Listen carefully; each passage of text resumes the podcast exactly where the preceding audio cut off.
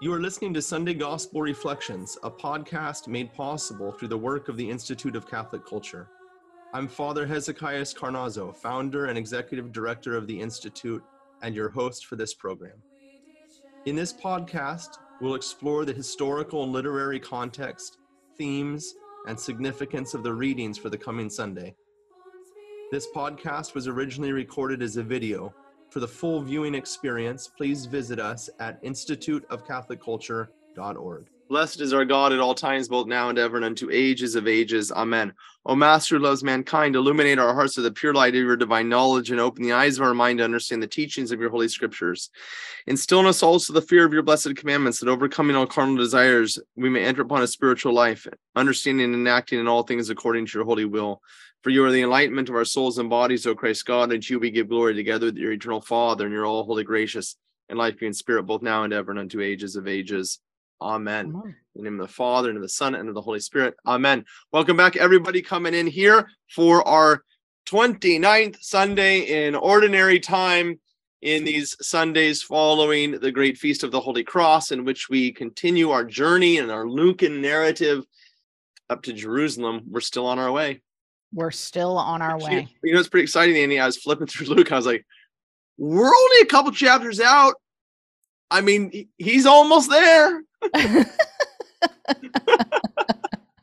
is actually it's really amazing when when you do like start going through it week by week and Yeah. and you're following along with like and you're like oh my gosh this really did take forever Uh, it probably went by like a flash for the apostles though i mean you think about it yes, yes. but Let's jump into it right here. Let's jump into biblical it. passage starting in Exodus. Let's go. Yep, get out your notebooks and get out your Bibles and get ready to read along with us. We are in Exodus chapter 17 for the first reading, Exodus 17, verses 8 through 13. Our responsorial psalm is Psalm 121. The gospel this weekend is Luke chapter 18, verses 1 through 8. And the epistle is from the second letter to Timothy from St. Paul.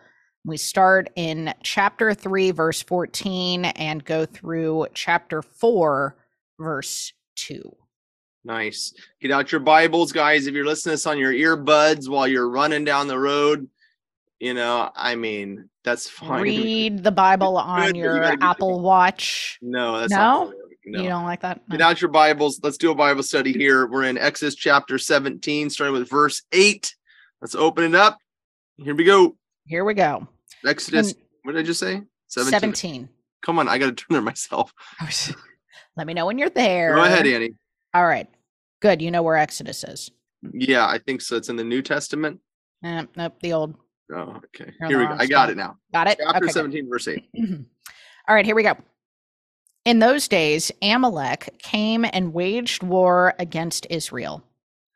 Moses, therefore, said to Joshua, Pick out certain men, and tomorrow go out and engage Amalek in battle. I will be standing on top of the hill with the staff of God in my hand. So Joshua did as Moses told him. He engaged Amalek in battle after Moses had climbed to the top of the hill with Aaron and Hur. As long as Moses kept his hands raised up, Israel had the better of the fight. But when he let his hands rest, Amalek had the be- Amalek had the better of the fight. Moses' hands, however, grew tired. So they put a rock in place for him to sit on. Meanwhile, Aaron and Hur supported his hands, one on one side and one on the other, so that his hands remained steady till sunset. And Joshua mowed down Amalek and his people with the edge of the sword. That's old timey Bible talk. Mowed down. Mowed down Amalek. That's some righteous. Love it. Yeah. Love it. So, Father, who in the heck is Amalek? You like that? Good Who poem, in the right? heck is Amalek? Yeah. And why is he waging war with Israel?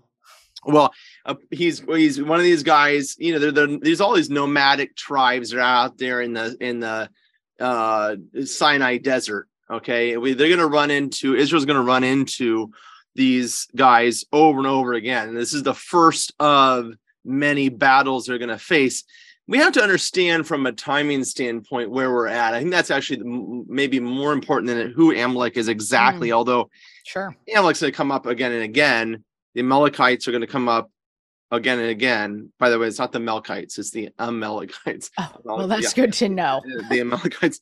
You didn't descend from these folks. We did not Oh, no, no, no. okay, good. Um and uh um but uh but anyways the the, the we- we're gonna run to all these guys are out there waging war and amalek in in particular is gonna get a bad name in the in the kind of annals of israel's history He becomes this icon of of uh trying to stop god's people from coming to the lord Hmm. much like Pharaoh. Okay, Sure. but Amalek's are the next big guy because if you you've got your Bible open there to Exodus chapter 17, Mm-hmm. um, you just got to flip back. I mean, what one two pages, right? Look at chapter 15 is Moses's hymn at the crossing of the Red Sea. So you're just you're talking about right there. They've come through the Red Sea. They just had this amazing experience going through the Red Sea. They come down onto dry ground, and then of course, uh, the first thing they do is give thanks to God. No, not really. The first thing they do is complain, right? Because They're hungry. um, they're hungry. Yeah. So you see in chapter 16, verses one through three, they murmured in uh, verse uh, seven. Again, they're murmuring and they're murmuring. They keep murmuring throughout all of this chapter. God gives Lots them of murmuring. Manna and, and the quail and so forth. And again, they're murmuring at the chapter 17, verse um, uh, 3. The people murmured against Moses and said, Why did you bring us up out of Egypt to kill us and our ch- kill us and our children? Our ch-" You know, we think about this, at least I do, as what's going on during the 40 years of wandering. But this isn't the 40 years of wandering. Okay. Look at chapter 19, verse 1 chapter 19, verse 1 On the third new moon, after the people of Israel had gone forth out of the land of Egypt, on that day they came to the wilderness of Sinai. And when they set out from Rephidim, they came to the wilderness of Sinai. They camped in the, there, there, and then the Israel camped before the mountain. There's Mount Sinai. Well, three three new months, like three months, right? Three months. Yeah. You're talking from the Exodus, right? And there, and remember, remember, Pharaoh comes down, they and then and he's charging at him with all of the Egyptian forces. Like I always say about the Babylonians, the greatest army the world ever had ever known. But here in this case, centuries before, this is the greatest army that the you know mankind Sure. ever known. Pharaoh and the Egyptians come down, and Israel's going to die. Moses strikes the sea and parts it, and they cross. Then Pharaoh and all the enemies of God get drowned in that, and then Moses comes out singing in chapter 15, which is awesome Yeah. right? And it says, and he says, Why did the waters part? Look at chapter 15, verse 8.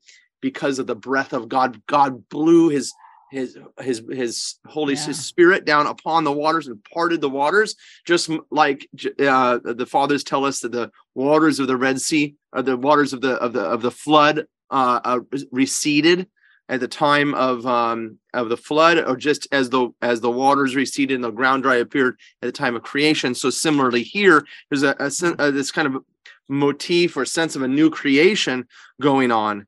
Moses comes out singing, the people come out murmuring, okay? And then God provides for them. And so, and so there you are. Your simple question, I don't know what I was saying there, but uh, your simple question was, who's Amalek? And he's this guy wandering around in there during this time from which they've left Egypt, they haven't gotten to Sinai yet. It's not that far, it's not that long of a time, but there's some cr- critical struggles that the people face in yearning for what they had in Egypt. You say, well, what did they have in Egypt? Well, they had slavery, right? And they had food and water, at least something. Now they come out and they don't trust in God. There's a lack of faith that the Lord's going to provide you this time of difficulty. This is super important. That's why I'm making a big deal out of this because as we're looking to the gospel, the apostles are going to face a similar progression to mount to the mountain of Jerusalem as they're making their way up to Jerusalem. So Israel's making its way up to Mount Sinai, but in between those two points, there's a lot of doubt going on. Is the Lord going to provide? And it's only those that have faith in Him who are going to survive. And I, I'm just going to drive the point home a little bit more by turning to the New Testament. If you keep your hand in Exodus chapter 17, and we're going to turn very quickly to First Corinthians chapter 12. 1 Corinthians chapter 12, verse 12. 1 Corinthians chapter 12, verse 12. Are You there, Annie? I am here. Okay. For just as the body is one and has many members, and all the members of the body, though many are one body, so it is with Christ. For by one body uh, we're all baptized. No, no, no, that's not the passage I wanted to read to you. First Corinthians chapter 10. There you go. First Corinthians chapter 10, verse 1. Here's where we're going to be. First Corinthians chapter 10, verse 1. Annie, are you there? First Corinthians I chapter 10, verse 1. Here we go. I want you to know, brethren. Go ahead, read it for us, Annie.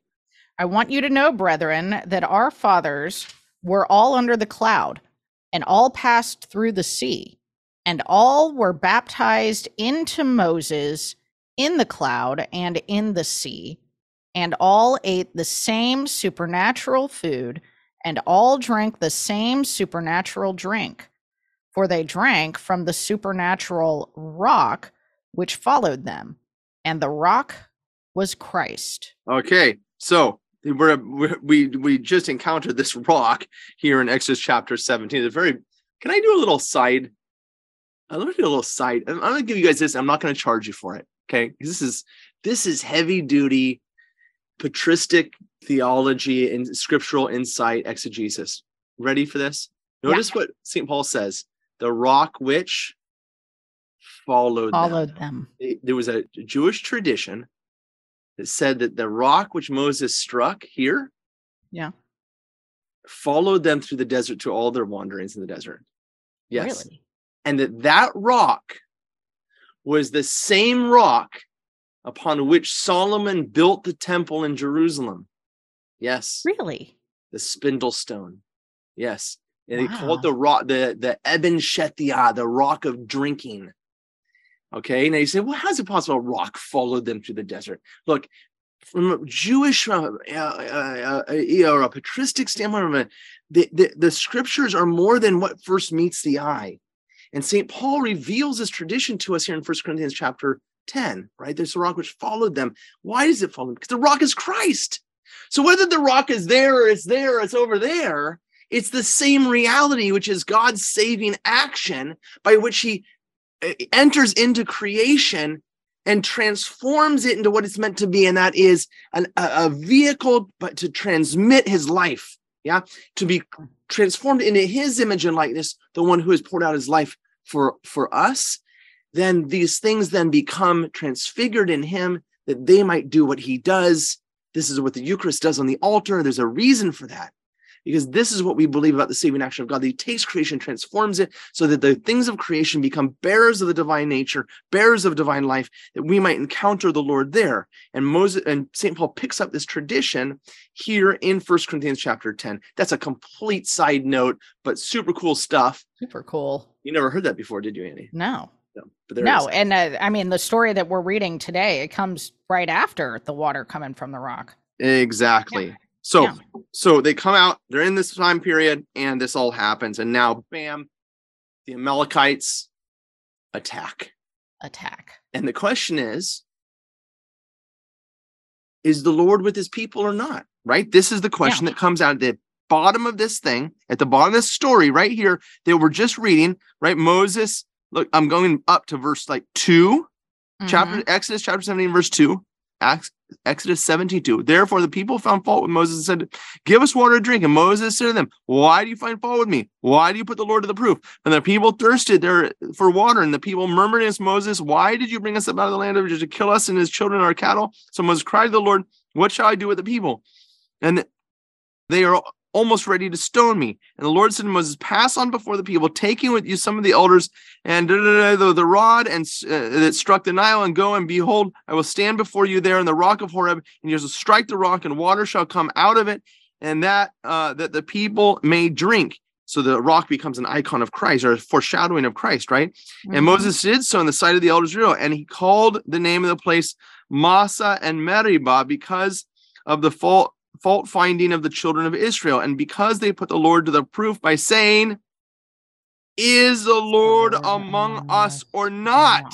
Here's the question. This is going to come up in the gospel, by the way, in a passage that we skip in between last week's gospel and this gospel. We're here at the ICC. We don't skip much, so we're going to go back and look at it. But is the Lord among us or not? That's the question they're asking. Are they going to have faith in the Lord or not? Notice also a slight side note, but to tie all this together back to 1 Corinthians chapter 10, they were baptized into Moses. What? I thought baptism was a Christian thing. What are they talking about baptized in Moses? To be baptized means to be plunged into. Baptize in Greek, to be plunged into, to be made one with. Yeah. I want you to imagine for a moment now, because this becomes an, an image of uh, uh, an icon of our baptism. Wh- What does it mean for Israel to be baptized into Moses at that moment as they stood on the edge of the of the of the Red Sea?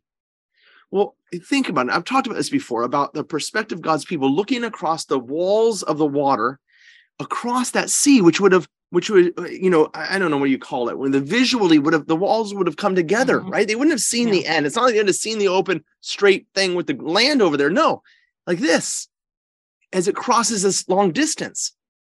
They literally had to entrust themselves to Moses because they have death behind them, Pharaoh, and death in front of them, the sea.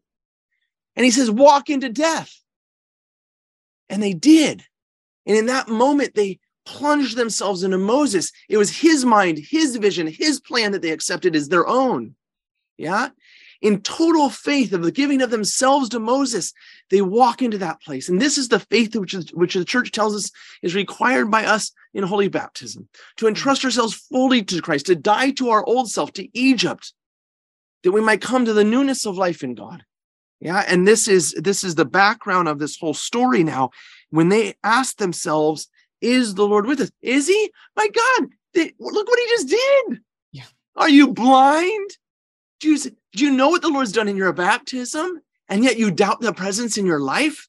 He's freed you from original sin. He's given you the possibility of a newness of life. He's offered you the gift of resurrection. He's poured his life into you. He's offered you forgiveness of your sins. He's fed you with not only manna, but he's fed you with, with the divine manna in the Holy Eucharist. And you ask the question, is the Lord with us? Is he going to t- take care of me in the times of difficulty when I'm thirsty and I'm hungry and I think I'm going to die? He's going to take care of you. Yeah. And here comes the story and the answer to this question Is the Lord with us? And now come the Amalekites and this battle that takes place. Okay. There's my response to who is Amalek. Okay. Now, my next question is probably the one that everybody else has on their minds, which is okay, why would it be that Israel's fate is contingent on whether Moses keeps his hands in the air? I mean, this kind of reminds me of like the like baseball players. They're terrible about this, like the superstitions, like I have to wear this certain underwear or we're gonna lose or if I, I mean, my husband talks about, you know, when he, you know, if I wear any Bengals gear, without a doubt, they end up losing, you know, so he doesn't wear any Bengals gear on Yeah. Sundays. Um, I mean, he goes to church too, so he doesn't wear Bengals gear anyway, but you know, like they're, I don't want to get you started. Sorry, me I shouldn't have even done it. I Yeah. shouldn't have even done it. But you get what I mean. I mean, it just it it, it almost Sure. feels like this superstition. Like Moses has to have his hands in the air, or Yeah. else we're gonna lose. So what's going Well, on here? Okay, well, number number one, uh, most important is to understand the intercessory power that mankind has. Mm. Just as the as the dead rock that Moses struck was able to give life, so man is designed by God, is is called by God to be in His image and after His likeness, to do what God does. It is God who saves, right? It is the mhm. by the power of the Lord that that Moses, this ragtag group coming out. Think about it. I mean, they're these guys are hungry, right? And and some of them, in fact, there's a little insight here that we've got from the book of of Deuteronomy. I wrote it down here, but I turned my page. The book of Deuteronomy. By the way, I'm going to give you a nice little resource uh, if you want to get into into the into the Exodus, called Bound for Freedom, the Book of Exodus in Jewish and Christian Tradition by Goran Larsson, L A R S S O N. Nice little book. I've held on to this for a number of years from my college days, and uh, it's good to go back to it and and refer to it on occasion and uh, see what this guy has to say. So if you want to dive in, you want a commentary on the Book of Exodus, I do recommend it to you. So, anyways, we can turn and get a little more insight from Deuteronomy chapter 25 into this moment. Deuteronomy 25. There it is. I wrote it down in the edge of my Bible. Very good practice, by the way. You've got, they should have made it bigger so you can put more stuff. But on the little edge of your Bible, you can take a pen, you write down little references to yourself. So as you're reading this, like, you know, 40 years from now, you'd be like, oh, that's right. Oh, yeah, it's this story is mentioned in Deuteronomy chapter 20, 25. Remember, Deuteronomy is literally the second law. hmm It's and it tells the story of what God has done for his people because now they're in the plains of Moab about to cross the Jordan River after the 40 years of wandering. And Moses is like, remember what God did for you, you people. Okay. And then so here we are in Deuteronomy chapter chapter 25, and it's in verse 7. It's not verse 7, 17. 17. Thank you. See, Annie, how'd you know that? Well, because I was looking down at Deuteronomy 25 and saw the name Amalek in verse right. 17. That's Read it- all. Read it for us. I can't Annie. take any more credit other than that. Okay, read it for us. Let's a little All right. insight into what's going on in this story. So I assume this is Moses talking here. Yes. Yes. Remember what Amalek did to you on the way as you came out of Egypt, how he attacked you on the way when you were faint and weary and cut off at your rear all who lagged behind you, and he did not fear God. Oh, so now we know a little bit more about Amalek and what happened. The people are weak. They're struggling, you know, and they're falling behind the elderly and things like that. So what does Amalek do? Is it is this a frontal attack war? Does he come up like an honest, honest engine and He's be like, picking him off from the back. he's picking them off from the back, and he comes up and he Wow. and he and he, uh, and he attacks them, ambushes Like an them. animal. It's like Yeah. there's the animals that go after the weakest link. Exactly. Same kind of thing. Exactly. So this is this gives a little bit more of the story, but this is not answering your question. Going back to what you said about why does God wh- why what's this whole business about Moses? And for our Protestant brothers and sisters listening, listen, because God uses us for the salvation of mankind. Why? Because we are made in his image after his likeness. So many, so many say, oh, but I just pray straight to Jesus. Uh, you don't go to confession to a priest. Come on, I don't need a priest to give me the Eucharist. I go out and wander in the, uh, you know, receive communion from my oak tree. You know, you don't receive communion from your oak tree, much less your television set. No, from the hand of a priest. Why? Because we were baptized into Christ, we're made one with him so that we might do what he has done. And I oftentimes say this God loves us too much to save us without us. Moses, uh, God loved Moses and Israel too much to save Israel without them. So he uses members of God's people to be instruments of his grace. And in this case, he uses Moses and Joshua. You know, Joshua, it's not me making this up, by the way. The fathers of the church comment all the time on this. And I think I've got, I think I got the fathers over here on the same point. Yeshua, yeah, Uh, Yahweh yeah. saves is the name given to somebody else that we know. Jesus Jesus. is is the Greek version of the Hebrew name Yeshua, Joshua, right? This is very important because Joshua is going to lead people through lead us lead God's people through the Jordan River, just like Jesus is going to lead us through the waters of baptism. Yeah, he's going to be at the front of the army, leading God's people, yeah, into battle against our adversary. And Amalek becomes biblically not only Amalek, but he becomes this kind of incarnation of evil in the life of God's people. It's not the only time he's gonna gonna gonna show up, but as we're gonna see in uh, verse 14, his memory is to be utterly wiped out. And and but then so we've got we have we have Jesus leading the army against the enemy of God, and we have Moses holding his hands up and winning a battle against the enemy in the form of a the cross. Listen to what the fathers of the church say about this beautiful moment. St. Justin Martyr says, In truth, it was not because Moses prayed that his people were victorious, but because while the name of Jesus was at the front of the of the at the battlefront, Moses formed the sign of the cross. So these two guys together, Jesus, Joshua, and Moses in the form of the cross. Who among you does not know that that prayer is the most pleasing to God, which is uttered with lamentation and tears? He goes on. Besides the fact the, the, fact that the prophet Moses remained until evening in the form of the cross, when his hands were held up by Aaron and Hur, happened in the likeness of this sign. For the Lord also remained on the cross until evening, when he was buried. Then he rose the, from the dead on the third day. St. John Chrysostom. See how the type was given through Moses, but the truth came through Jesus Christ. And again on Mount Sinai, when the Amalekites were waging war on the Hebrews, the hands of Moses were propped up by Aaron and Hur standing on either side. But Christ, when he came himself, held his hands extended on the cross by his own power. Do you see how the type was given and the truth came? Okay. How Hmm. beautiful. The fathers of the church go, Yeah. you know, use this just like they say, you say, well, that's that's a little much. Right. I mean, maybe they're making stuff up. He's in the form of the cross. Well, isn't that what St. Paul says about the rock? Yeah. The rock was Jesus. Yeah, the rock becomes a type of a prefigurement of what of the Eucharist. Yeah. Yeah. And and so Moses becomes a type of a prefigurement of the cross, to which Jesus is now journeying the Gospel of Luke. I'm not I'm not done yet. Watch this. I'm gonna pull out for you some goods Whoa. from our from our choir stand uh, here at the church in the Melkite tradition. So we're talking about the Amalekites.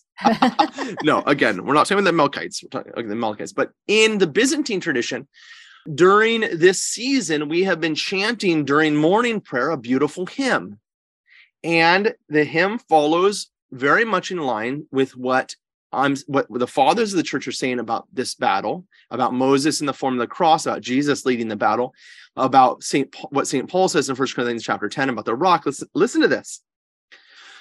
Moses struck the Red Sea with his staff Hmm. so that Israel could cross on foot. When he brought the staff down, the waters covered Pharaoh and his chariots. Thus, Moses prefigured the power of this invincible weapon, uh, the sign of the cross. What is he saying? When Moses hit the sea, he tore it open, broke it open. Yeah. Yeah. Or, or, or, or you say this way, right? Sliced it open this way. I should have said that, right? Yeah. And then he closed it up on the other side and barrowed Pharaoh by the Oh, sign of the cross. Let us sing to Christ our God who has been glorified. The rod of Aaron is the image of this of, of the mystery, for by its budding it foretold the priest. And now the cross has blossomed in majesty and, con- and confirmation in the formerly barren church. That's the, the Old Testament church, right? The mystery of thy dispensation I have heard, O Lord, and I have understood thy work, so I glorify thy Godhead. O thrice blessed tree on which Christ our King and Lord was crucified, through which the one who deceived Eve by a tree has been caught by God, who in the flesh was nailed on thee, granting peace to our souls. So there's a connection between the cross and the tree, right? In, in the garden. When Jonah, this is my favorite, when Jonah crossed his hands in the belly of the whale, he prefigured thy saving passion. When he came out of it after three days, he heralded the resurrection of Christ our God, who was crucified in the flesh and lightened the world by his resurrection on the third day. Okay. I mean, wow. There it is. Lex orandi, lex credendi. What we pray, we believe. You say, well, where does it say that he crossed his hands in the sign of the cross in the belly of the whale? Well, it doesn't say that in scripture. Now I'm going to, my Protestant verses is going to be like, see, I told you so. Now listen to this. It's the church which wrote the Bible. It's the church which understands what she wrote. And it's the church which has insights beyond the letter of the, the words written on the page to the actual event because she holds the memory in her head. Yes. And then proclaims the biblical exegesis of what really happened in the midst of her liturgy. Yeah. So there's no contra- co- contradiction, co- whatever, whatever goes to be, well, just tradition versus scripture. It's all one. Yes. Jonah crosses hands in the belly of the whale, prefiguring the passion, the cross of Christ. Yeah. And after three days, he came out of the whale just as Christ was to come out of the tomb. Isn't that beautiful stuff? This is, I mean, Super cool. it's pretty awesome. It's pretty awesome stuff. Pretty Anyways, I'll finish with that on my my cool liturgical um excitement. I love it. and uh we it. get to chant that every Sunday in the church during this time. And I do, it is truly beautiful. So now the church places before us these this image of Amalek. And the question of the faithful who are struggling, they're weary, they're tired, they're getting picked off. You know, you're getting picked off all over the place. The weak among us. We're being ambushed by the evil one. And then the question is, is the Lord really with us or not?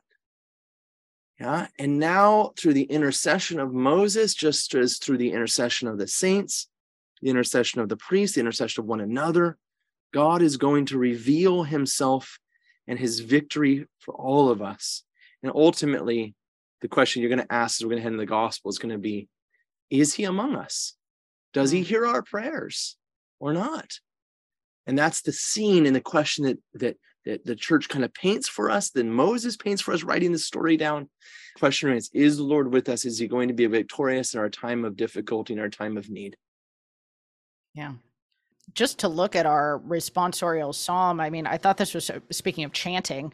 Um, uh, I think a beautiful psalm that was chosen to be paired with our first reading because it starts off from Psalm 121 I Mhm. lift my eyes toward the mountains. Whence shall help come to me? My help is from the Lord who made heaven and earth. I mean, you almost feel like Joshua could have been singing that from the bottom of the mountain as he mowed down Amalek. Well, I will tell you, I mean, he wasn't because this was written by David. David. Right. However, however, there's another reason why this is given to us. If you open up, are you using RSV, Annie, or what do you got over Yeah, there? I have an RSV. Okay, and, and probably your New Americans the same way. You'll notice at the top of there, they've added a little indication, the Psalm of Ascent. Do you see that in Psalm 121? Oh, yeah, yeah. a song of ascent. What is a psalm or a song of ascent? These are the psalms which are mm-hmm. written while God's people went up to the temple. They memorized these psalms and they chanted them on their way up the mountain toward Jerusalem. I love this because though we don't walk to, into Jerusalem anymore from Jordan Valley, You drive on a bus. we do take a bus and we chant these ICC as we go up in pilgrimage, as we make our ascent to Jerusalem. We chant the Psalms of Ascent in the bus, and it's pretty awesome. I lift up my eyes to the hills from whence does my help come. My help comes from the Lord who made heaven and earth. And uh, and and there's the there's the the most important thing, right? All of this we see, all of it is made by the Lord. So is the Lord among us? He is absolutely among us, for he is everywhere it it only awaits those who will place their trust in him. Israel struggled with that at that moment. And these are the Psalms that the apostles of Christ would have been singing as they were making their way to Jerusalem in the Gospel of Luke. So, how beautiful it is now that we can take the story of Amalek, Moses, and the struggle going on, and then we can move into the Gospel Luke with these Psalms. And so, I oftentimes say, these are supposed to be sung in our church. That's they're called a song, and songs are sung. So when you know, unfortunately, in many of our churches, our help is in the name of the Lord who made heaven and earth. Our help is in the name of the Lord who made heaven and earth. I lift up my eyes. I can even Lord. remember it. Yeah, no. When you're at home and you're preparing to go to church on Sunday, you can be chanting these psalms. How do you chant it? You can do recto tono. Our help is from the Lord who made heaven and earth. I lift up my eyes toward the mountains. Whence shall help come to me? My help from the Lord who made heaven and earth. May he not suffer your foot to slip. May he may, may he slumber not. Who guards you indeed? He neither slumbers nor sleeps. The guardian of Israel. The Lord is your guardian. The Lord is your shade. He is beside you at your right hand. The sun shall not harm you by day, nor the moon by night. The Lord will guard you from all evil. He will guard your life. The Lord will guard your coming and your going, both now and forever. Okay. And chant the Psalms. Very beautiful. I don't have much of a voice, but still, Sounded pretty good, music is a very beautiful gift, and we should be chanting these beautiful things and singing to the Lord. All right, Annie. especially We're gonna teaching look our kids that. Absolutely. Luke chapter 18. Luke chapter 18. Am I allowed a little a little divergence there on your comment? We should teach the kids that. And brothers and sisters, Socrates says that music has the ability to dive to the deepest soul, part of the soul the fastest and adhere there. Yeah, more more Pisces is more powerful than anything else. Song, music. It's true, right? You, you hear music playing immediately, your, your body starts moving to the beat and so forth. It dies there and it grabs hold of it. How much money we poured into our Catholic schools and are sending our kids to college at Catholic colleges and all this. More powerful than all of that is music. Mhm. Sing you the faith to your children and then have them learn to sing the faith. And you will place in their heart a deep seated faith will grab hold and adhere there and it won't let go. And to- in times of struggle, times of difficulty, the children will return back to those, those beautiful moments. This is what Cardinal uh, Ronald Knox, not Cardinal, Father Ronald Knox said about the Psalms of David. He says they are the nursery rhymes of the church upon which she Mm. falls back in times of difficulty.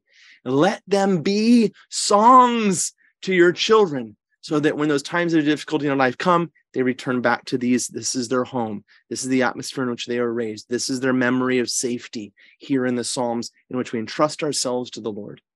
That was my hobby horse. Let's go to Luke chapter 18. 18. Well, you gave people enough time to to flip over in their Bibles for it. So we're starting in verse 1 here. Jesus told his disciples a parable about the necessity for them to pray always without becoming weary. He said, There was a judge in a certain town who neither feared God nor respected any human being. And a widow in that town used to come to him and say, Render a just decision for me against my adversary. For a long time, the judge was unwilling.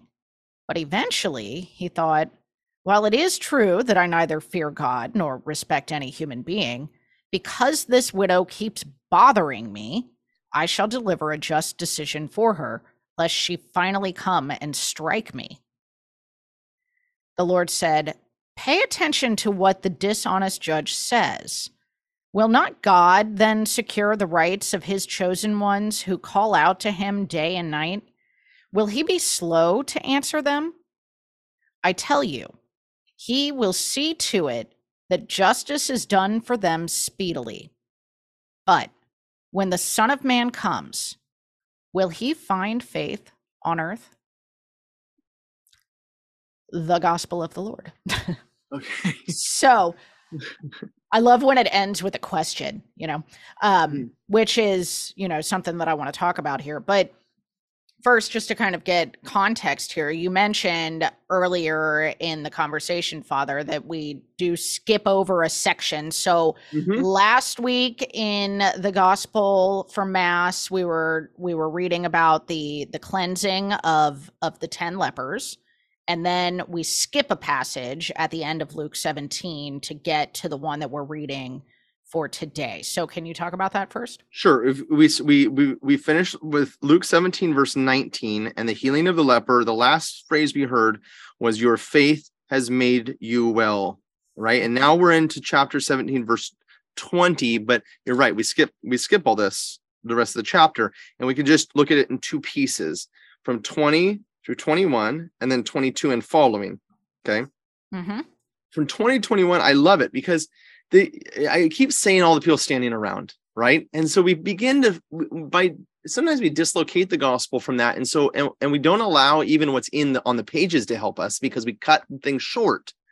And here's a good example of that. We've been reading the story of the 10 lepers and the one that returned but what's what's who's watching all this happen well, the Pharisees are watching, and Jesus' disciples are watching. All the people are kind of in the middle, they're traveling with him. The crowds are watching. They saw him approach the lepers, and they're like, ah, stay away, stay away. Unclean. They Yeah. see them be healed. Okay. Um, and uh, and they see the guy return. And and then the very next question they ask is when do you think the kingdom of god is coming?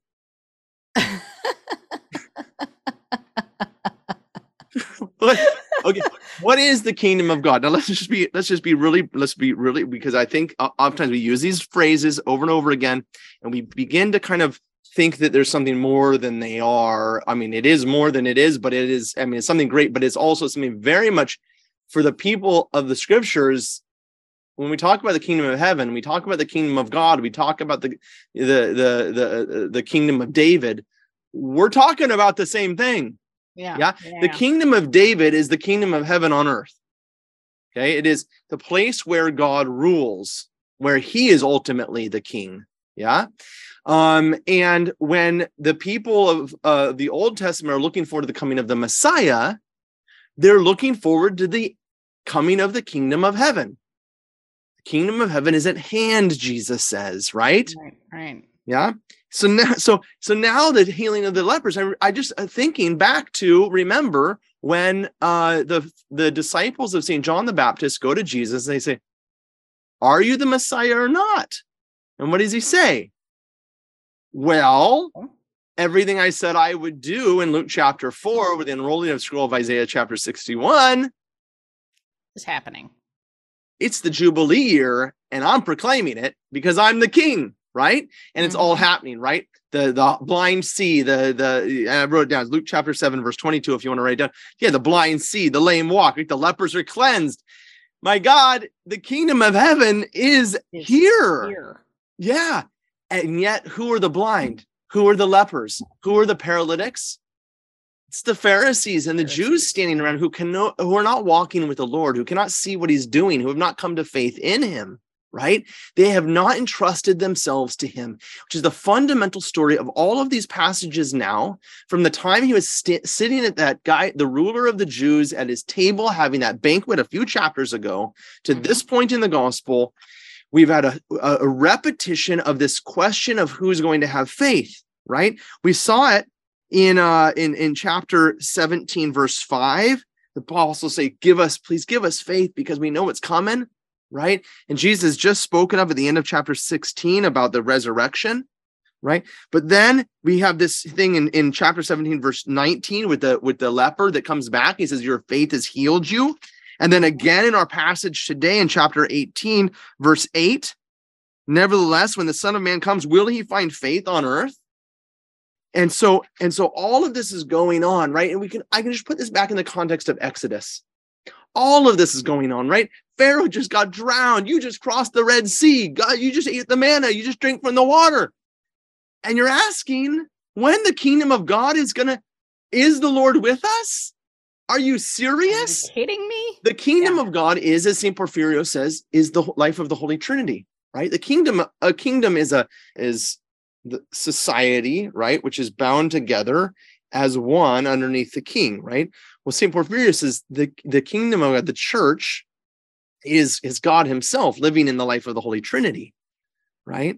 Bound together in, in the Spirit, one God in three persons, and living this life of, of communion according to the law of love. That is the kingdom of God. And when Jesus is present among us, that kingdom is made present among us. Yeah. And then everything is restored within the kingdom to its proper place, right? Skin is no longer leprous. Legs now walk because that's what they're designed to do, right? Kings that are righteous kings set their society, their kingdom in order. That's their job, right? A, a, a proper ruler sets his the, the- so the economy flourishes that all the parts are working well he sees where parts aren't working well he makes them right again and he puts them back into the communion with the rest of society so that the society flourishes economy the economy is growing right Right. in modern terms, right? So, in a similar way, Jesus comes and he goes about as the king, seeing where his kingdom is not working well, and he puts it in order. The blind see, the lame walk, the leprous are cleansed, right? And now the Pharisees are going, When's the kingdom going to come? Hello, blind, leprous, lame Pharisees. Okay, and they're walking with Jesus, and that's what's what's going on. And of course, the in the midst of all of this, the the disciples are watching this, going, this is not going to go well with Jesus, right? He's he's only making it worse for himself. And they know he's going to Jerusalem to die. It's going to it's coming out more and more. And they're asking that the the Lord to increase their faith. And now he goes and he says he talks about what's going what's coming. Ultimately. And and now we read from chapter or verse 22, chapter 17, verse 22 through 37 about the coming of the Lord. Yeah, like yeah, about the rapture, right? What's that? Yeah, about the rapture, right? No, this is yeah. So this is not about the rapture. Okay. This has always been interpreted in terms of two major events. One is Jesus is coming to well, three major events. Jesus is coming to Jerusalem. Okay, four major events. Jesus is coming to Jerusalem and and maybe even more so regarding the fall of Jerusalem in 70 AD Mm, okay that remember the gospel is being written not when it's being taught when when the Right, gospel is it's happening, happening, right yeah. it's being written later and and so so luke brings out jesus's words in terms not only of what has already taken place but what is soon to take place namely yeah. the, the coming of the Lord and the destruction of Jerusalem. Then, of course, it's lived out liturgically for us in this Advent coming up now, Advent season, in which the Lord is coming to us, and at the end of time. All of these events, which we which we know chronologically, the Lord knows as one. Right. Yeah. And so we have that there. And then, of course, chapter 18, verse 1, which is our gospel text today. Whew, that was a long way of going about your question. Okay, now to look at the text that we have for today. Yes. I'm so intrigued by this. So, a couple of weeks ago, Jesus was telling the parable of that the steward, the dishonest steward. And now we have this unjust judge. I mean, why is he using examples like that in his parables? I think simply this, Annie, that if this is true about the unjust judge, how much truer can we say it about the just judge? Yeah. But there's a kernel, there's a wrinkle in here that the fathers of the church focus upon. While while saying that, there's another wrinkle in here which which connects us to Moses, and that is not so much a focus upon the judge, but a focus upon the widow. Right? Hmm. Because what is it? What does the gospel tell us about this this widow? It was She's a widow. bothersome. You got a nag Yeah. God? Is this what She's a nagger. She's constantly, she won't let go, right? Like give it She's up already. wearing him out. She wore him out, right? She will not give up, Yeah. even though the situation looks to be uh, impossible. Yeah. And which is oftentimes our view of our situation we're in, and also ultimately, oftentimes our view of God. That Yeah. that we project upon him the unjust judge, don't we? Oftentimes, which and we've been going about this theme a couple of times in the Old Testament too, when we were looking at Amos and we were looking at these guys, Habakkuk saying, saying, look, it's not fair. I mean, the, the poor are being enslaved and the rich are getting richer in terms of modern political things. The poor getting poorer the rich getting richer. This doesn't seem fair. And the ultimate answer, as we talked about over the last few weeks, is to entrust ourselves to the Lord, for he is the God of heaven and of earth, as we heard in the Psalms. And ultimately, he will be victorious, maybe not as we want him to be, because Mm, our perception is not always pure, but as sure.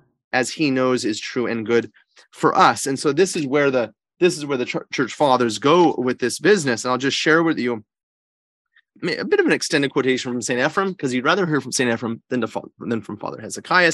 Then I want to read you a quotation from the prayer of the liturgy of St. John Chrysostom. St. Ephraim says this poetically, beautifully, can be a little confusing at first read, but pay attention.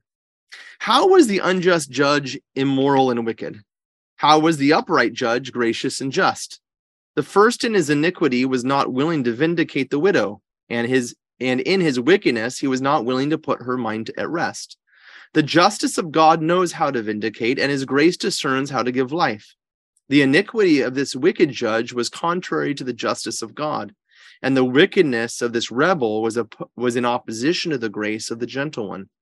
His wickedness, therefore, was stubbornness, but it dared to go against the fear of God. His boldness was stubborn, but it refused the lowly person. Then he's this and this. He says, These two were stubborn. So he says, not only was he stubborn in his being his being unjust, but she was Well, stubborn, in her prayer. well, yeah. These two were these two were stubborn. Both pers- b- uh, oh, but pr- prayer was even more stubborn. Hmm. The persistence of the widow humiliated both the iniquity that was rebelling against God and the boldness that was behaving arrogantly towards man. She subjected them to her will so that they might provide her with a vindication over her adversary. Persistence transformed these two bitter branches, and they bore sweet fruit that was against their nature. The iniquity of the judge brought about a righteous judgment and a just retribution for the falsely accused woman. His wickedness gave peace to the afflicted one, although iniquity does not know to judge, and the wickedness does not know how to how, how to give refreshment. Persistence forced these two evil and bitter branches to give good fruit against their nature. If we persist in prayer, we should be even more able to prevail on the grace and justice of God to give us fruit that agrees with their nature. Let justice there. There's the thing you were asking earlier, right? What the just judge and the comparison. If this guy, well, then what can we say about God? Yeah. Yeah. Let justice vindicate us and let grace refresh us. According to the fruit of justice is the just reward of the oppressed, while the giving of refreshment to the afflicted is the fruit of grace. Okay. How beautiful uh, St. Ephraim writes, but I want to share with you then this beautiful prayer that the priest prays in the Byzantine liturgy of St. John Chrysostom every time he celebrates liturgy. You who have granted us to pray together in harmony, and who promise that when two or three are gathered to call upon your name, you will give what they ask. Do you now fulfill what your servants ask? And here's the key so far as is good, granting us in this world the knowledge of your truth and the world to come eternal life. Yeah. Wow. And there's the Yeah. thing conform us, Lord, to your will, conform us to your justice, conform us to your way of life. Yes, for we have placed our trust in you. We have, like Israel at the Red Sea, been baptized into God and entrusted ourselves fully to Him, no matter the difficulties which come. Now, apply that to this story because around Jesus are the Pharisees, there are the sinners, there are the harlots, and all of this is going on. And the disciples are standing there asking Him to increase their faith because they know that they're heading up to Jerusalem. Yeah. And the only one in which they will, will be able to find victory, the only one that they'll be able to find a way out of the evil which is to come is their faith in the Lord. But it's difficult to do. It's and, and this is certainly what the church is placing before us as we now advance toward the Advent season. We advance from the time of the of the cross um, that, that we just celebrated toward the coming of Christ uh, in the flesh in the fe- feast of the Nativity, which is the same divine action of him coming to Jerusalem on Palm Sunday, which is about to happen in the gospel, the same that will happen when we prepare ourselves to meet our judge at the end of our life. And that's so beautifully put because I wanted to ask, and I think that you you kind of already answered the question. Um, because I think a lot of people will read this and say, you know, they they read the part where it says, I tell you, he will vindicate them speedily. And some people might sit there at mass and say, I've been praying persistently for years and don't feel like I've gotten an answer from God. And wondering how they can square their own experience of Yeah. of persistence in prayer with what we're hearing from Jesus here. But I guess maybe that's where Jesus is going with this this last question. Nevertheless, when the Son of Man comes, will he find faith on earth? I mean, that's where we have to put our trust in the Lord. Yeah, we have to be very careful now, Annie, that we don't apply modern uh, scientific, uh, astrological, not astrological, astronomical visions to this text. Because when you Sure. read it, will he find faith on, faith on earth? That means when Jesus is up in the clouds, okay, and then we have the globe here with Mhm. the water and the land. Will he find faith in the globe, right? This is not what she's talking about. The word in Hebrew here is eretz, the land. And the land specifically refers to the land of Israel. And it, more specifically to the land of the land, which is Jerusalem and the Temple Mount. when he- and and so th- you Hmm. have to understand from a gospel standpoint jesus is taught is is about to come. Look at your look at your gospel in chapter 18 look at this. Chapter 22 and we're in jerusalem. Yeah. right? And just before chapter 22 he's he's mixing it up in jerusalem. So so we're there. Yeah? You got to understand the gospel. Jesus is about to arrive. And so this this this this sense of it i- is happening now be ready which is why we have in chapter 17 from verse 22 and following all of this stuff about it happened when they least expected Hmm. yeah. Jesus is about to come to Jerusalem and he's about to gain victory over the evil one, but not as man perceived it to be. Yeah, not as we hoped it would be or expected it to be. They drive out the Romans and declare, you know, the uh, human, uh, you know, like like Jehovah's Witnesses on their magazines, with the lion and the everybody sleeping together and hanging out together and drinking from soda cans together and all that stuff. Not at all. No, it's a different perception. It's a perception of God, His vision, and let us then, in faith, entrust ourselves to Him in the difficulties which are to come. And by the way, I'll just mention this now, and I'll mention it in the weeks coming and months coming. And that is, there is traditionally a a fast that the church gives us for 40 days in preparation for Christmas. Did you know that? And, and always fasting brings about in us, it brings it like boiling to the top, all of our sins, all of the difficulties of our life, the challenges would come for those who take seriously our approach to, to Bethlehem, our approach to Jerusalem, our approach to the Lord. And yet, those who have faith in him and trust ourselves to him will be victorious with him. Hmm. Well, I mean, that is essentially the message that we get in the second reading about remaining faithful to what you have learned and believed. Yep, it'd be and and and I yeah. Let's let's go and read it. Second Second Timothy chapter three. I'm not going to say much about it because it's so oftentimes the epistle just confirms everything that we just said. Second Timothy chapter three, verse 14 through chapter four, verse two. Right. Second Timothy chapter three. 14. Let All them right, find go. it here. Second Timothy. Here we go. Almost at the end of your Bibles. Second Timothy chapter three. All right, Danny. Verse 14, right? 14, correct. Okay. St. Paul writes, Beloved, remain faithful to what you have learned and believed, because you know from whom you learned it, and that from infancy you have known the sacred scriptures, which are capable of giving you wisdom for salvation through faith in Christ Jesus. All scripture is inspired by God and is useful for teaching, for refutation, for correction, and for training in righteousness, so that one who belongs to God may be competent, equipped for every good work. I charge you in the presence of God and of Christ Jesus, who will judge the living and the dead, and by his appearing and his kingly power, proclaim the word. Be persistent, whether it is convenient or inconvenient. Convince, reprimand, encourage through all patience and teaching.